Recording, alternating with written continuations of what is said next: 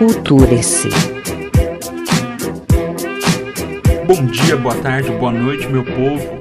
Bem-vindos ao quinto episódio do Culture-se, um podcast sobre cultura, arte e educação.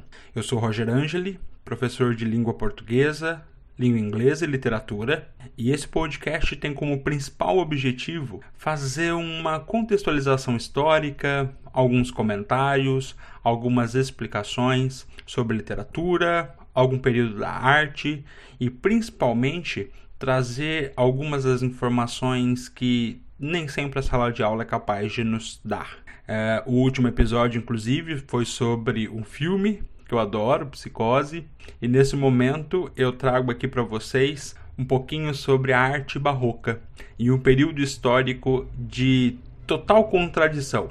E nesse momento vamos começar com as características do barroco.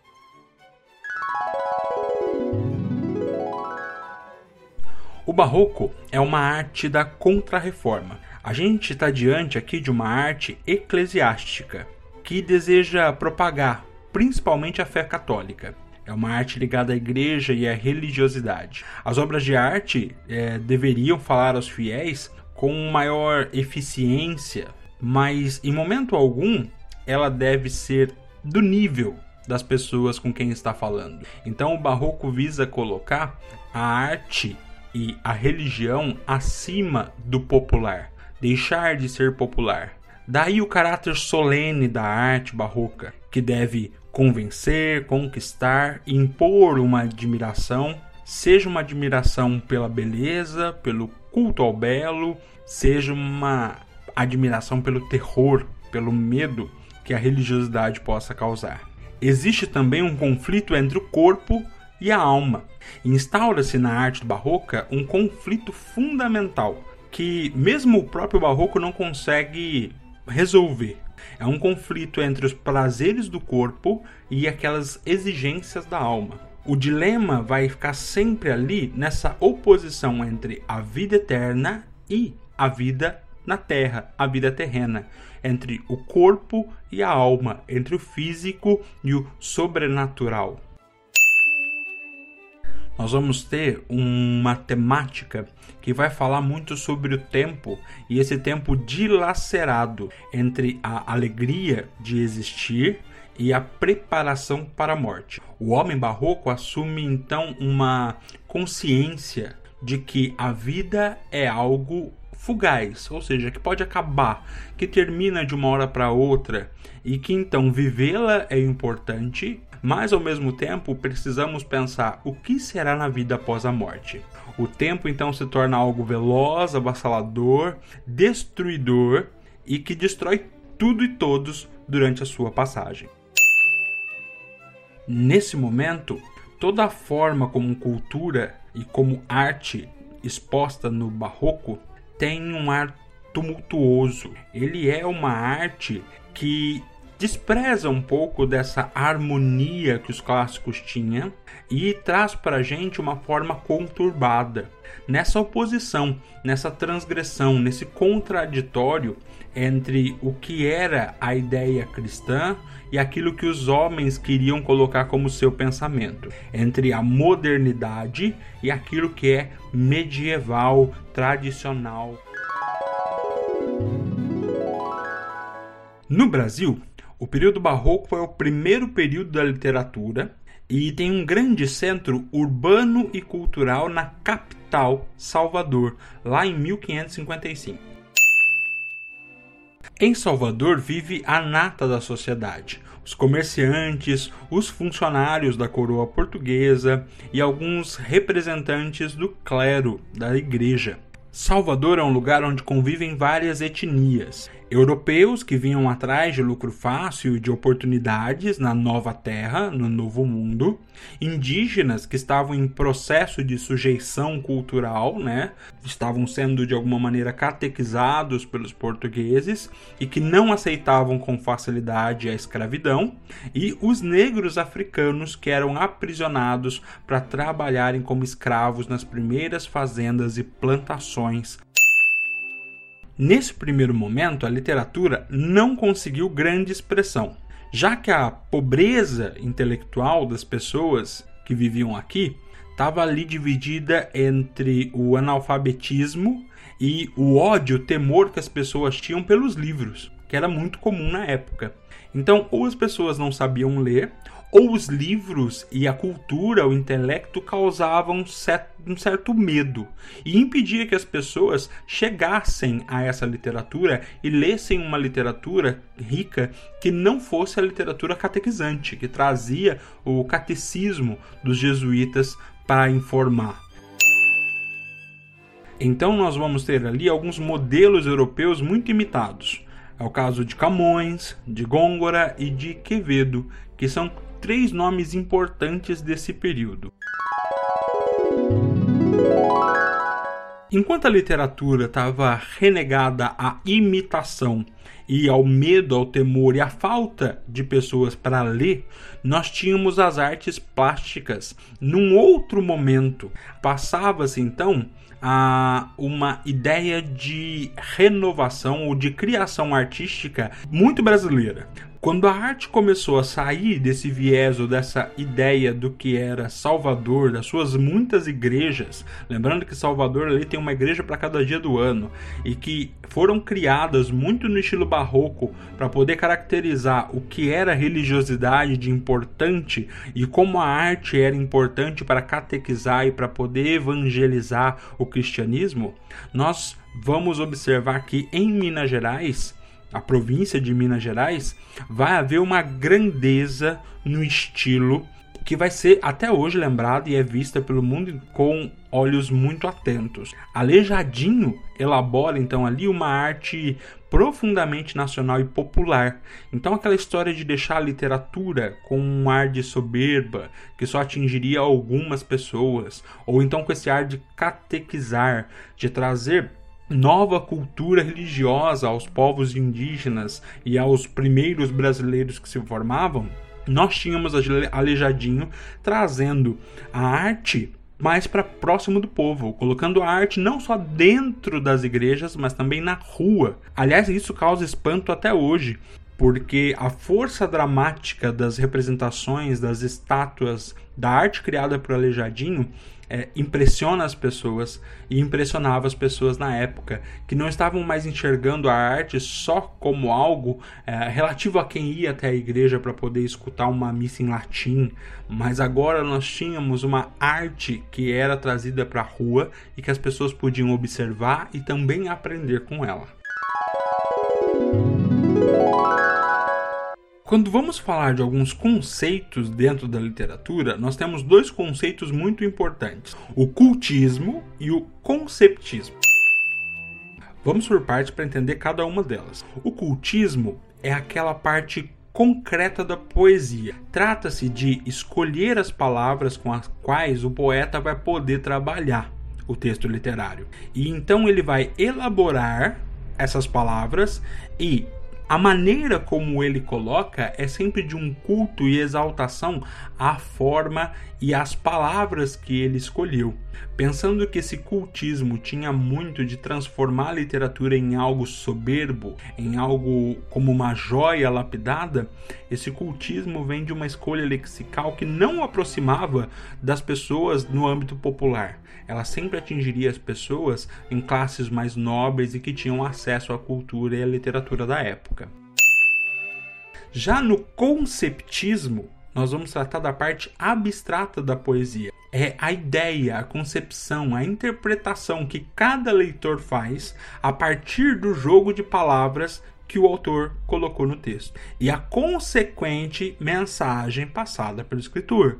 Então, por mais que os autores ali tivessem uma construção dentro da linguagem e utilizassem da linguagem das palavras como forma de tornar aquela poesia algo lindo de se ver, de se ouvir ou de se ler, a gente teria ali mensagens muito simples sendo ditas e que atingiriam a muita gente se elas fossem bem elaboradas. Então o conceptismo elabora essa ideia e o cultismo transforma essa ideia em palavra dentro da poesia. Lembrando que poesia era o marco e a maior produção literária o uso de figuras de linguagem durante o Barroco é a maior prova de que esse cultismo na elaboração e no uso das palavras era importantíssimo. Então precisamos lembrar aqui de algumas dessas figuras de linguagens que são muito importantes dentro do Barroco.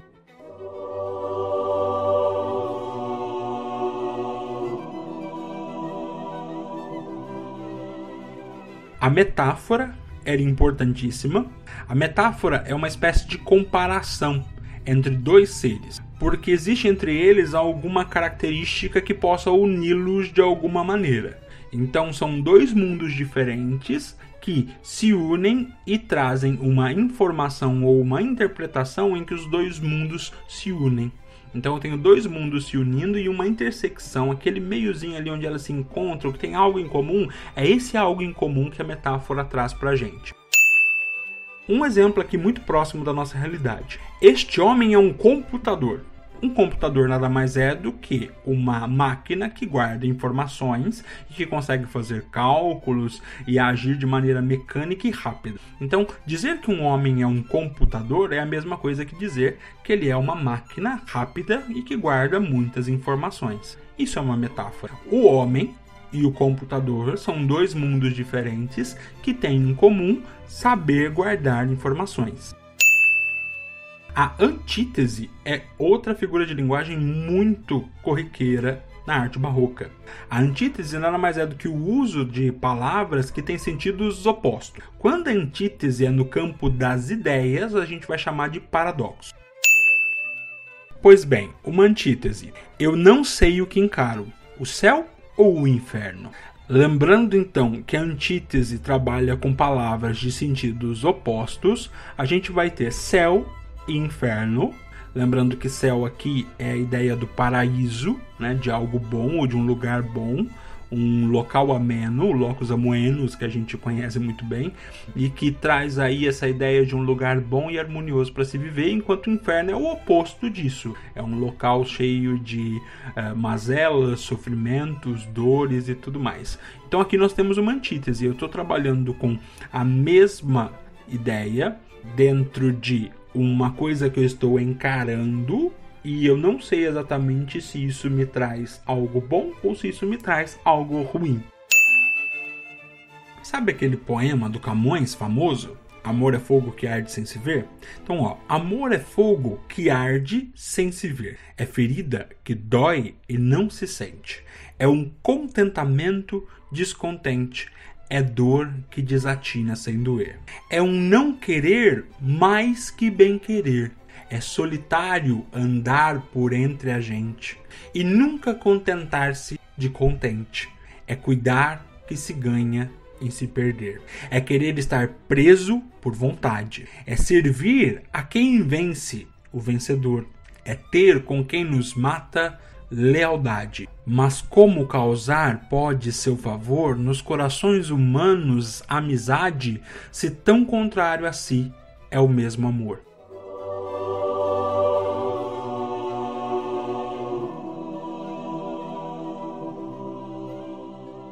Nós trabalhamos nesse poema uma ideia de antítese, mas também do paradoxo. Qual é a antítese? Amor é fogo que arde sem se ver. Fogo que arde e não se vê. Antítese. Ferida que dói e não se sente. Como é que dói e a gente não sente? Um contentamento descontente. Então, são a mesma frase, a mesma produção de sentido, a mesma mensagem com duas ideias totalmente opostas. No final, ali, no penúltimo, na penúltima estrofe, a gente vai ver é querer estar preso por vontade. Aqui a gente tem um paradoxo, né? Porque querer estar preso, quem quer estar preso? Começa aí um paradoxo da ideia, né, da imaginação. Será que eu quero estar preso? Quem quer estar preso? Então, a querer estar preso por vontade. Quem gostaria disso? É servir a quem vence, o vencedor. Então é como se o vencedor servisse a alguém mesmo sendo ele o vencedor.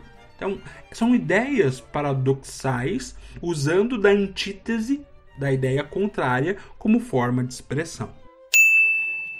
Outra figura de linguagem importante para a época é a gradação. A gradação nada mais é do que o emprego de uma sequência, uma sequência lógica de palavras que se encontrem num sentido crescente ou decrescente. Ficou meio vago, mas vamos um exemplo. Caiu o primeiro pingo que se transformou em chuvisco e em garoa. A chuva caiu forte em tempestade, em toró, em vendaval. Foi um verdadeiro dilúvio. Maior gradação que essa não existe. De um pingo d'água ao dilúvio, nós temos toda uma elaboração com as palavras para demonstrar que a chuva está aumentando e vai aumentando a um ponto de se tornar algo que não se consegue medir, como um dilúvio. Parte importante aqui para a gente lembrar de alguns nomezinhos importantes para o barroco aqui no Brasil.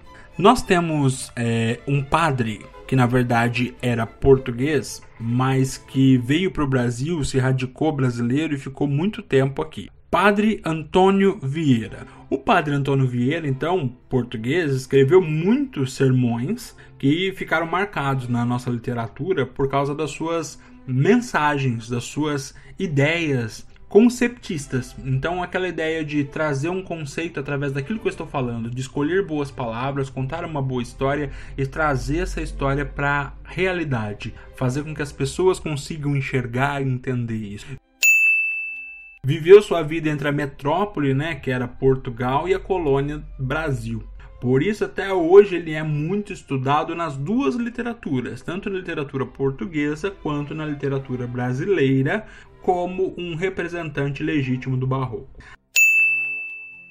Alguns sermões muito importantes na obra dele: o Sermão da Sexagésima, o Sermão das Boas Armas de Portugal contra as de Holanda, o Sermão aos Peixes, a sua obra completa de sermões compreende mais ou menos 200 sermões, sempre muito longos e muito elaborados.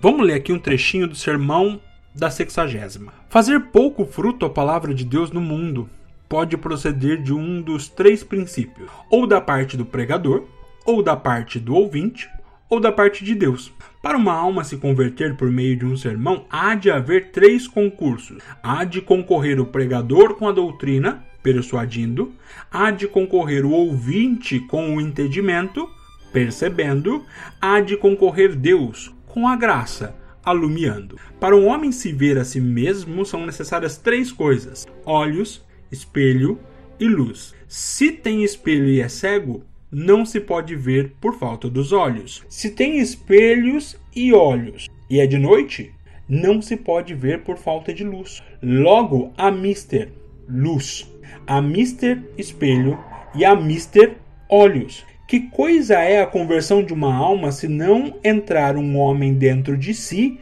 e ver-se a si mesmo? Para essa vida são necessários os olhos, é necessária a luz e é necessário o espelho. O pregador concorre com o espelho, que é a doutrina. Deus concorre com a luz, que é a graça. O homem concorre com os olhos, que é o conhecimento. Ora, suposto para a conversão das almas por meio da pregação depende desses três concursos: de Deus, do pregador e do ouvinte. Por qual deles havemos de entender que falta? Por parte do ouvinte ou por parte do pregador? Ou por parte de Deus. Supostas essas duas demonstrações, suposto que o fruto e o efeito da palavra de Deus não fica nem por parte de Deus, nem por parte dos ouvintes, segue-se por consequência clara que fica por parte do pregador. E assim é. Sabeis, cristãos, porque não faz fruto a palavra de Deus, por causa dos pregadores. Sabeis, pregadores, porque não faz fruto a palavra de Deus, por culpa nossa. Nós vemos aqui no sermão do Padre Antônio Vieira uma comparação bem interessante entre a palavra de Deus e a possibilidade do homem se enxergar ou olhar a si, pensando que a religião é o religar-se ou religar-se novamente a Deus, e para isso o homem precisa conhecer a palavra.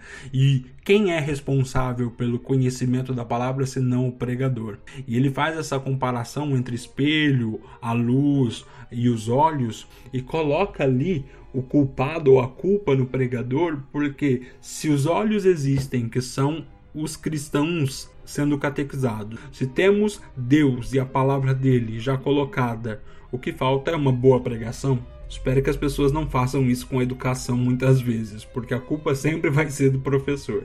Mas é bem interessante a gente pensar que a conversão aqui era muito necessária e que esse paralelo pode ser levado para outras é, instâncias da vida. Né?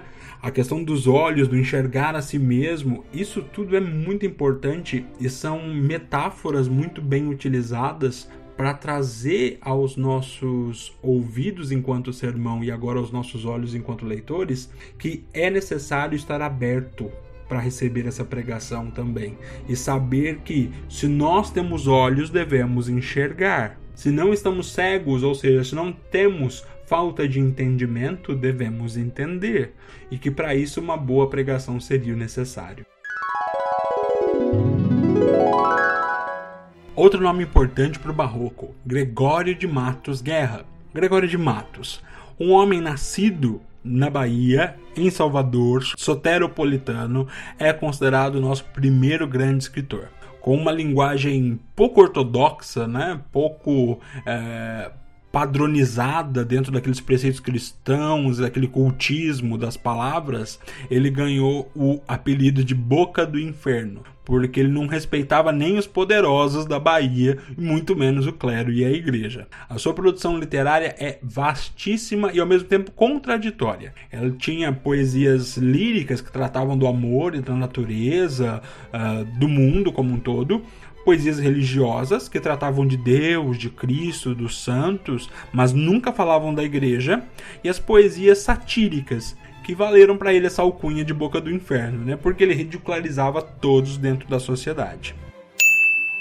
Agora eu vou ler um poema dito religioso. O poema se chama Ao braço do mesmo menino Jesus quando apareceu. O todo sem a parte não é todo. A parte sem o todo não é parte. Mas se a parte o faz todo, sendo parte, não se diga que é parte sendo todo. Em todo sacramento está Deus todo, e todo assiste inteiro em qualquer parte. E feito em partes todo em toda parte, em qualquer parte sempre fica o todo. O braço de Jesus não seja parte, pois que feito Jesus em partes todo, assiste cada parte em sua parte. Não se sabendo parte deste todo, um braço que lhe acharam, sendo parte, nos disse as partes todas deste todo. Aqui nós notamos muito a questão da gradação nós notamos até uma antítese nesse todo e nessa parte, e ao mesmo tempo esse ar religioso de querer demonstrar para a gente que o todo é Deus e que as partes somos nós, e que sendo Jesus filho de Deus e não sendo parte, mas sendo parte de nós, nós também somos parte, e ao mesmo tempo Jesus faz parte de nós e nos formamos como todo é muito bonito de se pensar sobre tudo isso, né? Mas a gente está aqui analisando um poema que tem toda uma visão é, religiosa, mas ao mesmo tempo filosófica sobre esse convívio de sociedade na época e utilizando de figuras de linguagem da maneira mais exagerada possível. Lembrando que isso faz parte do barroco, o exagero, tá? Era tudo muito florido, cheio de seus arabescos, assim como na literatura, na arquitetura, na pintura nós tínhamos muitos ornamentos e com as palavras a gente vê que nesse poema ele faz um ornamento, né? a repetição, a gradação do todo para a parte, isso é muito interessante. Pensando um pouquinho agora na poesia lírica, eu vou ler o poema rompe o poeta com a primeira impaciência, querendo declarar-se temendo perder por ousado. Anjo no nome, Angélica na cara. Isso é ser flor e anjo juntamente. Ser angélica flor e anjo florente. Em quem, se não em vós, se uniformara? Quem viria uma flor que a não cortara, de verde pé de rama florescente? E quem um anjo vira tão luzente que, por ser Deus, o não idolatrara? Se como anjo sois dos meus altares, foreis o meu custódio e minha guarda, livrara eu de diabólicos azares. Mas vejo que tão bela e tão galharda, posto que os anjos nunca dão pesares, sois anjo que me tenta e não me guarda. Aqui nós temos um poema lírico interessantíssimo quando a gente coloca a figura angelical, a própria Angélica, a figura angelical da mulher, essa musa que traz a inspiração, mas ao mesmo tempo aparece como uma tentação diante dos olhos do homem, que não sabe se se declara ou não, mas que se vê impaciente nisso tudo e que está inclusive abrindo espaço para uma possível tentação diabólica. Quanto à poesia satírica e a essa necessidade da crítica social, um poema aqui é bem interessante de se ver. Um juízo anatômico dos achaques que padecia o corpo da República em todos os membros e inteira definição do que em todos os tempos é a Bahia. Vamos lá. Que falta nessa cidade? Verdade. Que mais por sua desonra? Honra. Falta mais que lhe se ponha? Vergonha o dema viver se exponha, por mais que a fama a exalta, numa cidade onde falta verdade, honra, vergonha. Quem pôs nesse rocrócio, negócio? Quem causa tal perdição?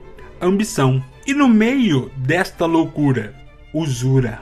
Notável desaventura de um povo nécio e sandeu, que não sabe que perdeu. Negócio, ambição, usura. Valha-nos Deus o que custa, o que el rei nos dá de graça, que anda a justiça na praça, bastarda, vendida, injusta, que vai pela cleresia, simonia, e pelos membros da igreja, inveja. Cuidei que mais que se lhe punha, unha, sazonada caramunha, enfim que na Santa Fé o que mais se pratica é simonia, inveja e unha. E nos frades há manqueiras, freiras, em que ocupam os serões, sermões. Não se ocupam em disputas, putas. Com palavras dissolutas me concluo na verdade que as lidas todas de um frade são freiras, sermões e putas. O açúcar já acabou? Baixou. E o dinheiro se extinguiu? Sumiu. Logo já convalesceu? Morreu. A Bahia aconteceu o que a um doente acontece: cai na cama e o mal cresce. Baixou, sumiu e morreu. Câmara não acode? Não pode, pois não tem todo o poder? Não quer. E o governo a convencer? Não vence. Quem haverá que tal pense que uma Câmara tão nobre, por ver-se mísera e pobre, não pode, não quer, não vence? É incrível como em quase 400 anos quase nada mudou no Brasil. Mas não é essa a ideia aqui.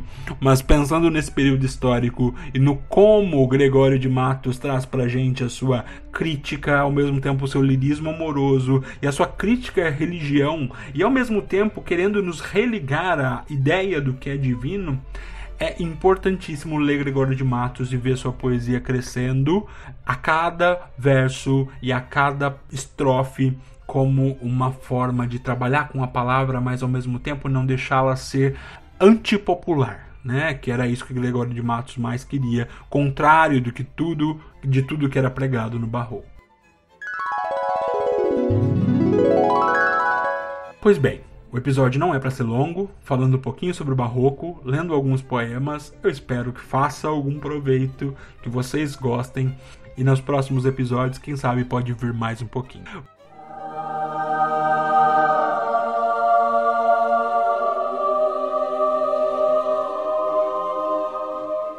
Muito obrigado pela parceria, pela paciência e por favor, voltem mais vezes. Por enquanto eu tô falando sozinho, mas espero um dia poder falar com todos vocês. Muito obrigado, pessoal. Até mais.